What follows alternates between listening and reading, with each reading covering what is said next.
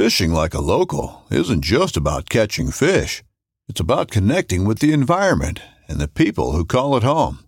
It's about hearing the stories and traditions that have been passed down for generations and sharing unforgettable moments with the people you meet along the way. Fishing like a local is having an experience that stays with you forever. And with Fishing Booker, you can experience it too, no matter where you are. Discover your next adventure on Fishing Booker. All right, everybody, welcome to this month's episode of Cook Wild. I'm with my boy Foodie Mike C, and he is making something that I have wanted for a long time a venison French dip sandwich. This is going to be perfect uh, for game day. So, Super Bowl's coming up here in just a couple weeks. This is going to be perfect to throw in the pot to impress your crowd and feed a whole bunch of people for really, really cheap. So, stay tuned in right here, and Foodie Mike C is going to tell you exactly how to make it.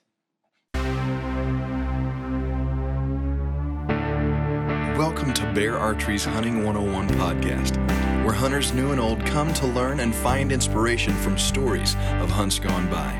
Everyone is welcome to enjoy the outdoor way of life, and there is no better time to start than right now. So let's head into the great outdoors with your host, Dylan Ray.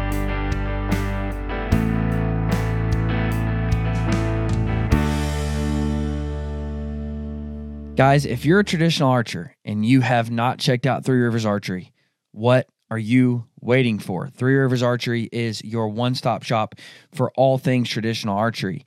They have the largest in stock selection of, of traditional archery equipment anywhere. Same day shipping, very, very, very knowledgeable. Listen, I use Three Rivers all the time. If I've got a question on tuning, if I've got a question on broadheads, if I've got a question on brace height or anything like that, I use Three Rivers for everything. They know the products because they use the products. Three Rivers Archery is by far the gold standard when it comes to traditional archery. So, guys, if you're just getting into traditional archery, I would encourage you to use Three Rivers as a resource for knowledge and understanding and growing and learning, and as a place to get all those products that you're going to be needing as you take this journey.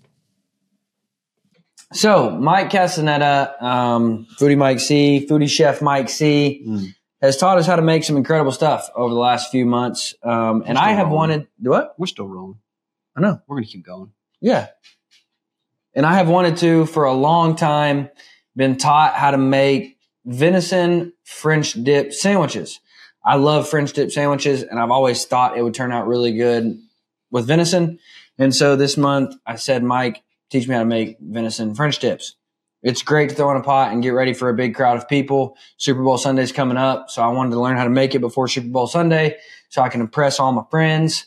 Uh, but then I have to tell them it's Mike's recipe. So, anyways, that's what I challenged Mike with this month, and he blew it out of the stinking water. Deer meat that you can literally just pull apart with your fingers and it shreds and falls apart. It was so delicious. It was incredible. Cost me ten dollars and thirty nine cents. Wow outside of the the meat, of course, outside of the venison roast.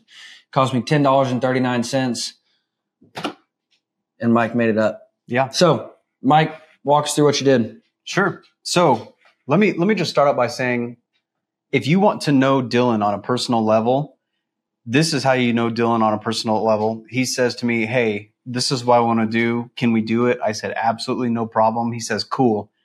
Here's the meat. Let's shoot tomorrow morning." Brings me this roast that is completely frozen last night. Mm. And uh, that's that's how I had to start this recipe. So um, there are, there are a few different ways you can go about this when you want to. Never heard this. somebody complain because I give them a big old chunk of meat. Like, well, um, hey, here's a bunch of free meat. And then they complain about it. Yeah, but I'm cooking for you, so yeah, you are, bud. yeah, you are. so uh, initially in my head, I'm thinking, okay, how do I want to do this? You know, do we want to smoke it forever and just try to hit the proper internal temperature? We could even do like a sous vide method to where basically I'm vacuum sealing this thing. I'm cooking it on, let's say 135, 140 degrees, and you can cook that for 14 hours and uh, lock it in with some herbs and whatever seasonings you want. And basically, when you're cooking it that long, you are doing the same thing that we are doing in a crock pot or an instant pot. Um, but it's not necessarily fall apart tender, but it is still super tender. It's where you slice it. It's your typical like roast beef that you might think of when you're doing um, something like this. So um, when Dylan said, "Hey, we should look at maybe doing a crock pot method," the the big game's coming up. We want something easy. I thought that'd be perfect. You know, we could cube it up. We can add our seasonings. I thought, hey, maybe we'll infuse a little beer to the recipe because everybody loves beer. It's going to make it perfect. So that's what we did. I wanted to start off by cubing it up. I had some Montreal steak seasoning to kind of give it a little more flavor to kind of hide that gaminess that's going to be inside the deer. And then I added some things like bay leaf. And then when we go to cook it, you can see that we're adding things like some uh, sauteed mushroom and onion. We have the au jus that we do. And um, I mean, it really just makes for a, a perfect dish. Well, and the reason I wanted to do crock pot was because everybody's got a crock pot. Yeah. And I didn't want there to be any excuses like, well, I don't have a big smoker. Mm-hmm. This is something that literally anybody can make. Like anybody can throw in the crock pot in a Sure. matter of minutes and come back and it's ready. Yeah. So what all let's let's let's look at crock pot. You made yours in an instant pot, but Mhm. everybody's got a crock pot. So let's look at crock pot. Sure. What's this something you're gonna drop a roast? Mm-hmm. So you just take a venison roast that you got from your processor. Most of you have them sitting in your freezer because you never use them. Yep. Um, take your roast, drop it in the crock pot. Do you put any kind of liquid in with it to keep it moist or? Yeah. So what I would say too, and kind of even going back to the whole smoker thing, if you do have a smoker and you want to implement like your camp chef into this and add some more flavor, um, even when you're cubing it up um, ahead of time, you could season it, throw it on your smoker for a little bit, get a little smoke flavor to it. That way, when you add it to your crock pot, instant pot, whatever you're going to do, um, then you do that and it's just going to have that much more flavor to it, get kind Yeah. of get that grill flavor to it as well. But one thing I think that is kind of uh, imperative when you're doing something like game is to add some sort of fat to it. So um, I would say, you know, if you add a little oil, something like that to um, this. So like essentially when I started, I kind of seared off the meat with, um, you know, just some oil first. And then uh, when you throw it in, that's going to kind of make sure Keep it's it- not super yeah. dry because if you've overcooked any kind of game before, you know, it's pretty bad. Well, and what's funny is that's what your wife came in and tried the meat. She was like, "Why?" She literally said, "Why does everybody talk bad about deer meat?" Mm-hmm. Because everybody overcooks their deer meat. Yep. Like that. The reason that people talk bad about it is because it's overcooked. It's way over seasoned. People think they got to season it like crazy. Mm-hmm. It's way over seasoned. It's way overcooked. And they just, I mean, they, they think they have to do it some crazy way to make it taste good. Yeah. And I think that's the key is just understanding what it is and doing it right.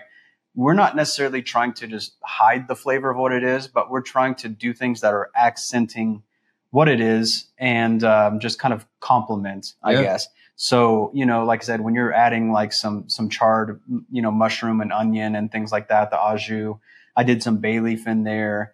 Uh, you know, we'll have the whole recipe for you guys to, so you can see what exactly we did do. But, you know, I did add a little even chicken stock, uh, which kind of sounds weird when you're dealing with something that's more along the, the beef spectrum.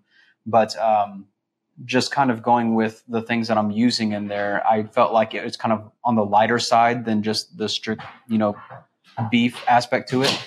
So we're going to go about it that way. So um, you'll see that, like I said, I add a little bit of beer to it as well because not only are you getting um, just that kind of brightness of the beer, like you're having the hops that are going to kind of go with the earthiness of the game as well. So I mean, you're playing into, you know, it's not like, hey, we're men, we're just pouring beer into it as well. I mean, you got to consider, you know, the ingredients that are in the beer, in the, you know, the the venison that we're using anyway.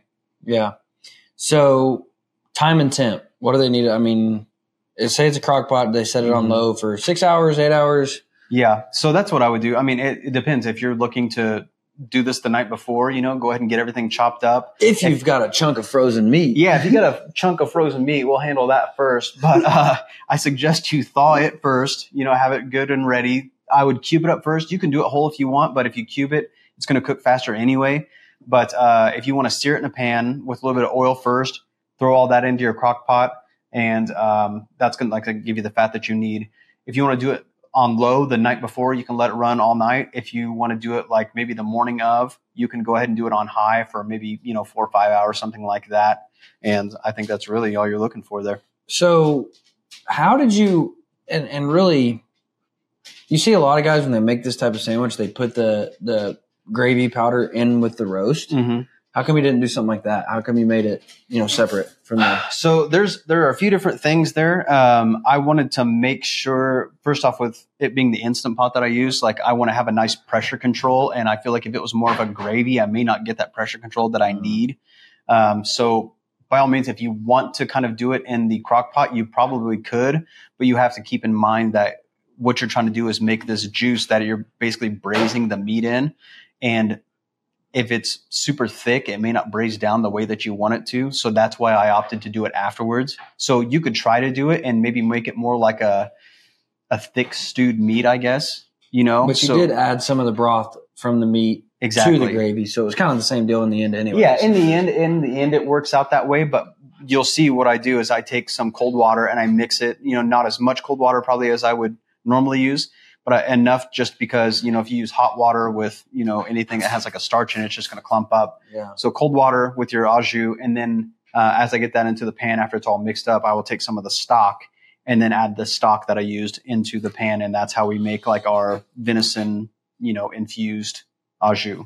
So realistically, how much prep time went into this? Like, because I Mm. wasn't here for the for the first part. Not much at all. I mean, enough to, you know, saute up a little bit of meat, season it, and then throw it into a pot. I mean, that's So 10 minutes. very minimal, Yeah. super minimal. So guys, this is going to be something, and you're going to be able to feed. I mean, especially if you've got two roasts. I mean, you'll be able to feed ten people Oh yeah, pretty easily. absolutely. Make Um, sliders with it or something. yeah. Get some Hawaiian rolls. And, Oh, and we man. did, you know, we didn't have any sides or anything. We just did it to taste it and eat it. Um, I mean, I ate two and a half sandwiches, so I'm full. But yeah, he ate mine. I went to get Um, mine and it was gone. Yeah, he didn't get the training. Um, so with with one roast, you're gonna be able to feed you know seven, eight, nine people. With two roasts, you'll be able to feed, ten people, an army. Yeah. um, twelve people, uh, and most people have a few roasts sitting around. So, um, and I, as soon as I ate this, I told Mike I will be having more roasts made out of deer because this is. I mean, it's a great meal prep option. It's a great feed a Mm-hmm. crowd option. It's a great game day option. It's a great um, cold weather like comfort Absolutely, food. op- yeah. Like it's just a super good recipe Throw it over some mashed potatoes That or li- oh my gosh. Some carrots and oof. that literally cost me ten dollars and thirty eight cents to make and took just a few minutes to get ready and throw in the pot. So guys, give this a shot, give it a try. I promise you it's going to impress people. My son loved it. His wife, who's never had wild game, loved it. Um, we all loved it. So give this recipe a shot, give it a try. You will not be disappointed. Guys, thank you so much for tuning in. Y'all have a fantastic week.